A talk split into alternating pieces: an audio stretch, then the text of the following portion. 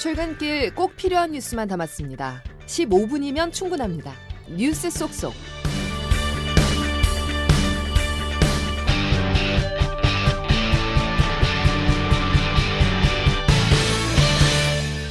여러분 안녕하십니까? 9월 11일 월요일에 전해드리는 CBS 아침 뉴스 김은영입니다. 북아프리카 모로코에서 발생한 120년 만에 최강 지진으로 지금까지 2,100명이 넘는 희생자가 발생했습니다. 양승진 기자의 보도입니다. 모로코 국영 방송은 중부 마라케시 인근에서 일어난 규모 6.8 강진으로 인한 사망자가 2,122명으로 늘었고 부상자는 2,421명으로 집계됐다고 보도했습니다. 부상자 가운데 중환자가 많은 데다 실종자 구조 수색 작업이 진행되고 있어 사망자 수는 계속 늘 것으로 보입니다.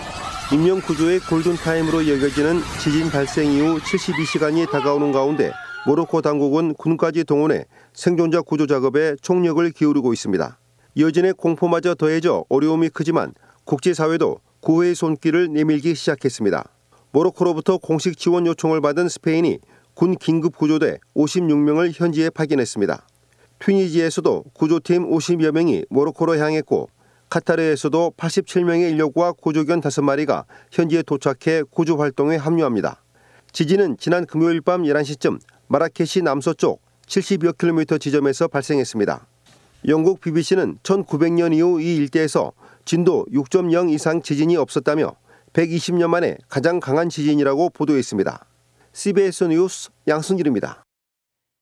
북한 김정은 국무위원장과 러시아 블라디미르 푸틴 대통령의 정상회담 개최가 주목되는 가운데 오늘 김 위원장이 러시아 방문을 위해 평양을 출발할 가능성이 있다고 일본 언론이 보도했습니다. 최인수 기자입니다.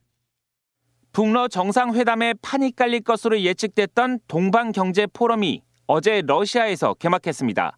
장소는 블라디보스토크 루스키 섬. 오늘 11시 15분 평양과 블라디보스토크 사이 항공편이 예정돼 있는데 북측 인사들의 입국이 포착될지 관심입니다. 블라디보스톡 기차역도 경계가 한층 강화된 것으로 보인다고 일본 언론은 전했습니다. 일본 NHK는 러시아 소식통을 인용해 김정은 위원장이 오늘 전용 열차로 평양에서 출발할 가능성이 있다고 보도했습니다. 기차로 이동한다면 거리는 약 1200km. 김정은 위원장은 4년 전 첫 정상회담 때 전용 열차인 태양호를 타고 이동했는데 북한의 열악한 철도 상황으로 20시간 이상이 걸렸습니다. 김 위원장의 방러 여부는 아직 확인되지 않은 가운데 북한 시찰단으로 추정되는 무리가 접경 지역인 연해주 핫산역을 방문했다는 보도도 나왔습니다. 블라드미르 푸틴 대통령은 오늘 현지에 도착해 내일 포럼 본회의에 참석할 예정입니다. 정상회담이 이루어진다면 내일쯤 성사될 수 있지만 방러 계획이 미국에 의해 사전 노출된 만큼 일정과 장소를 변경하거나 연기할 가능성도 제기됩니다. CBS 뉴스 최인수입니다.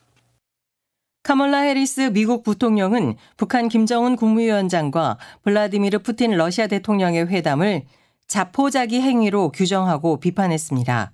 해리스 부통령은 언론과의 인터뷰에서 북러 정상회담에 대한 질문에 북한에서 지금 벌어지고 있는 일에 동맹들이 우려를 표하고 있다고 말했습니다.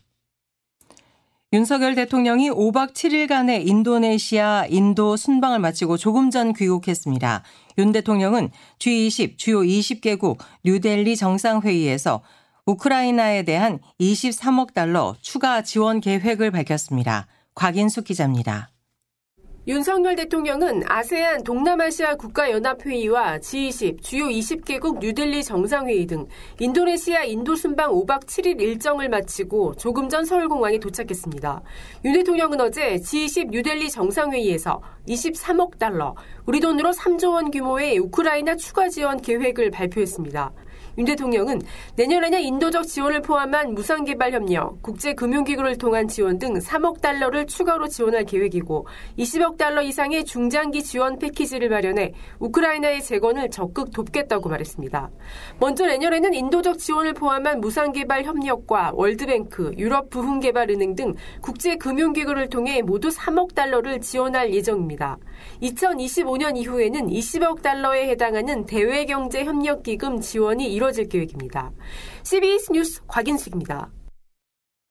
중국 시진핑 주석이 빠진 G20 정상회의에서 인도, 중동, 유럽을 연결하는 미국판 일대일로 구상이 발표됐습니다.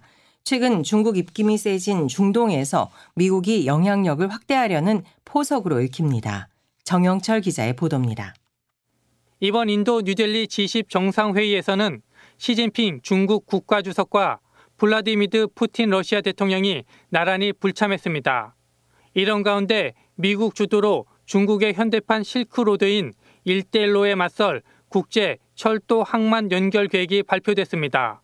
인도, 중동, 유럽을 잇는 경제 회랑을 만들겠다는 건데 특히 중동 지역에서 중국을 견제하겠다는 의도가 강합니다. 올 들어 중국은 앙숙인 사우디와 이란의 관계 정상화를 중재하며 중동에서 영향력을 확대하고 있습니다. 미국판 일대일로에 사우디와 이스라엘을 참여시킨 것은 중동에서 미국의 우호적인 역학 구도를 조성하기 위한 겁니다. 이런 움직임에 중국도 즉각 견제에 나섰습니다. 중국 관영지는 말만 많고 실천은 없는 또 하나의 사례가 될 것이라고 비꼬았습니다. 중국은 G10 비공개 회의에서 2026년 미국이 순회 의장국을 맡는 것도 반대한 걸로 알려졌습니다. CBS 뉴스 정영철입니다. 후쿠시마 원전 오염수 1차 방류가 어제 마무리되면서 17일 동안 7,800톤의 오염수가 바다로 빠져나갔습니다. 이달 말 2차 방류가 시작될 것으로 예상됩니다. 이정주 기자입니다. 지난달 24일 오염수 방류를 시작한 도쿄전력은 어제까지 1차 방류를 마무리 후 오늘은 배관에 남아있는 오염수 청소 작업을 진행합니다. 도쿄전력은 내년 3월까지 모두 4차례에 걸쳐 3만 1,200톤에 달하는 오염수를 방류할 계획입니다. 국제원자력기구 IAEA는 후쿠시마 인근 해양을 자체 분석한 결과 삼중수소 농도가 기준치를 충족하고 있다고 밝혔습니다. IAEA 현지 사무소에 파견된 우리 측 전문가들의 모니터링 결과도 이르면 오늘 공개됩니다. 박구현 국무일차장입니다. 방류도 아마 이번 주 주말쯤 되면 한 사이클이 끝나는 상황이기 때문에 저희가 종합 정리를 해서 월요일쯤에나 한번 설명을 좀 드릴 수 있도록 그러나 우리 측이 제안한 다액종 제거 설비의 필터 점검 주기 단축과 관련된 협상은 여전히 지지부진한 상황입니다. 이런 가운데 최근 일본산 수산물을 국내산으로 속여 파는 등 불법 행위가 드러나면서 수산물에 대한 불안감이 커지고 있습니다. CBS 뉴스 이정주입니다. 유네스코 세계유산위원회가 과거 조선인 강제 노역 현장이었던 메이지 산업혁명 유산과 관련해 일본 측에 한국 등 관련 국가에 지속적 대화를 할 것을 거듭 권고하는 결정문을 조만간 채택할 전망입니다. 이 같은 내용이 담긴 결정문은 오는 25일까지 열리는 세계유산위 회의에 상정됩니다. 일본이 군함도 탄광을 비롯한 메이지 산업혁명 유산에서 강제 노역한 조선인 등의 역사를 제대로 알리고 있는지를 두고 세계 유산위가 결정문을 채택하는 것은 2년여 만입니다. 검찰이 쌍방울 대북 송금 의혹으로 더불어민주당 이재명 대표의 내일 출석을 다시 요구했습니다. 이 사건의 핵심 피의자인 이화영 전 부지사의 재판도 내일 열리는데 어떤 증언을 내놓을지 주목됩니다. 보도에 김태헌 기자입니다. 토요일인 그제 아침 수원지검에 출석한 이재명 대표. 11시간 뒤 조사를 마친 이 대표는 검찰 수사를 비판했습니다. 범죄를 조작해 보겠다는 정치검찰의 연민을 느낍니다. 검찰은 쌍방울이 당시 경기도지사이던 이 대표의 방북 추진 비용을 북에 보낸 사실을 인지했는지 여부 등을 집중 추궁한 것으로 전해집니다. 이 대표는 서면 진술로 가름한 앞선 조사와 달리 적극적으로 답변했지만 조사는 마무리되지 못했습니다. 검찰은 이 대표에게 내일 다시 출석하라고 통보한 상태입니다. 이 사건 핵심 관련자인 이화영 전 부지사의 재판도 내일 열립니다. 이 전 부지사는 최근 이 대표에게 쌍방울의 대북 송금을 보고했다는 자신의 진술을 뒤집고 검찰의 자백 압박에 시달렸다는 자필 편지를 공개했습니다. 이후 처음 법정에서는 이 전 부지사가 어떤 증언을 내놓느냐에 따라 향후 이 대표의 구속 영장 청구 시기 등 전체 수사의 향방도 결정될 전망입니다. CBS 뉴스 김태현입니다. 전국적으로 교권 보호를 위한 교사들의 목소리가 커지고 있는 가운데 중학생 교사가 학생의 폭행과 폭언에 시달린 사실이 뒤늦게 알려졌습니다. 가해 학생은 정학 기간에도 학교를 찾아 난동을 부렸지만 교사들은 아무런 대응도 하지 못했습니다. 이준석 기자의 보도입니다. 지난 3월 중학교 3학년생 A군은 학교를 무단 이탈하는 과정에서 자신을 막아선 교사를 넘어뜨리고 얼굴 등을 폭행했습니다. 두 달 뒤에는 자기가 학교에 적응하지 못한 건 교사의 탓이라며 2학년 때 담임교사를 찾아가 입에 담기 힘든 욕설까지 퍼부었습니다.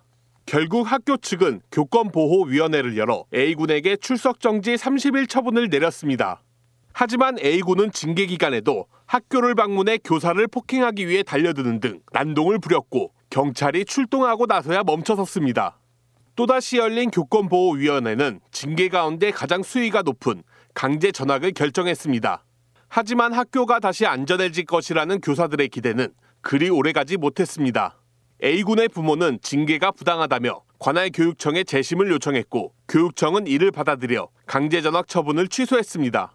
교사들은 A군이 다시 학교에 돌아오는 것이 무섭기만 합니다. 피해 교사입니다. 아동학대라거나 과잉 대응이라고 계속 문제 제기를 하니 이 아이한테 이 아이의 폭력에 대해서 당당하게 대응할 수 있는 게 없는 거예요. 불안하기는 학부모도 마찬가지입니다. 아이 학교 오면은 또 난리치고 또 이러는데 나중에 무슨 일 생기면 이거 누가 책임지냐는 거죠. 누가 하나 다쳐 나가야지 진짜 이걸 멈출 거냐고. 학교 측은 조만간 교권보호위원회를 열어 징계 수위를 다시 정할 예정이지만 교육청의 재심 결정에 따라 출석 정지 이하의 징계가 내려질 전망입니다. CBS 뉴스 이준석입니다. 전세 사기 특별법 시행 100일이 지났지만 피해자들은 달라진 것이 없다고 비판했습니다. 윤석열 정부가 예산 절약을 외치는 사이에 주택도시보증공사와 피해자 사이에는 책임 폭탄 돌리기까지 벌어졌습니다. 박희영 기자의 보도입니다. 서울 동작구 빌라 세입자 김모 씨는 지난해 주택도시보증공사 허그의 보증보험 연장도 이행도 모두 거절당했습니다. 게다가 임대인 개인정보라며 거절당한 이유조차 제대로 듣지 못했습니다. 내용 증명만으로는 보증보험 이행 청구가 안 된다. 연락이 아예 안 되는 임대인한테 22년에 연장 계약한 거에 대한 해지 합의서랑 인감 증명서를 받아오라는 거예요. 김 씨가 사는 집의 임대인이 주택 500여 채에 걸쳐 전세 사기를 벌였단 사실은 수사기관에 전화를 받고서야 알게 됐습니다. 집주인이 악성 임대인이라는 사실을 알고 보증보험 지원을 늦췄던 허그는 이제 김 씨가 재계약했다며 책임을 돌리고 있습니다. 허그가 악성 임대인 대신 갚아준 전세 보증금만 지난 7월 말 기준 1조 5,700여억 원. 하지만 계약 만기가 남아 아직 불거지지 않은 1조 5천억 원의 미확정 채무도 시한폭탄으로 남아 있습니다. 전문가들은 피해자를 적극 보호하도록 전세 사기 특별법의 선구제 후 회수 방안 등을 포함하고 정부가 관련 예산을 확대해 뒷받침해야 한다고 지적합니다. 한국도시연구소 최은영 소장입니다. 특별법으로 소요되는 예산은 거의 제로에 가까울 거라고 보여져요. 인내해주는 것 빼고는 없잖아요. 정부가 손 놓고 있는 건데 사실상. CBS 뉴스 박형입니다. 지난달 18일 대전의 한 신협에서 흉기로 지휘권을 위협해 현금 3,900만 원을 빼앗아 출국했던 용의자가 베트남의 한 카지노에서 경찰에 붙잡혔습니다. 경제협력개발기구 OECD 대부분 회원국이 코로나19 팬데믹의 충격을 털어내고 이전 경제 규모를 회복한 것으로 나타났습니다. OECD에 따르면 올해 2분기 기준 OECD 회원국의 실질 GDP는 코로나19 팬데믹 직전인 2019년 4분기 대비 5.1% 증가한 것으로 집계됐습니다. 호주 교포 이민지가 LPGA 투어 크로거 퀸시티 챔피언십에서 시즌 첫 우승을 차지했습니다.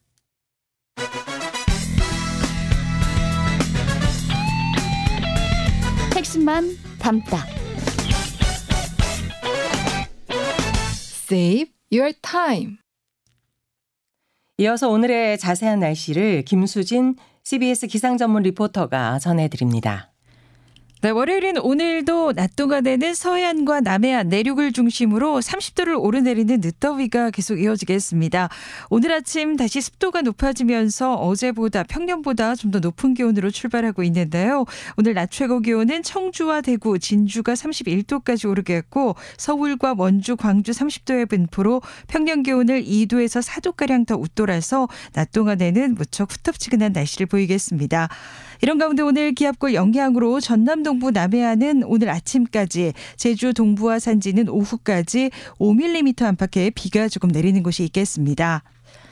그리고 내륙을 중심으로 오늘 대기 불안정으로 인한 소나기 소식도 있는데요. 오늘 전국이 가끔 구름 많은 날씨를 보이는 가운데 경기 동부 강원 내륙 산지, 호남, 영남 지역 곳곳에서 오후 들어 돌풍과 벼락을 동반한 5에서 20mm 안팎의 소나기가 내리는 곳 있겠고요. 내일도 남부 지방을 중심으로 요란한 소나기가 지날 것으로 전망됩니다.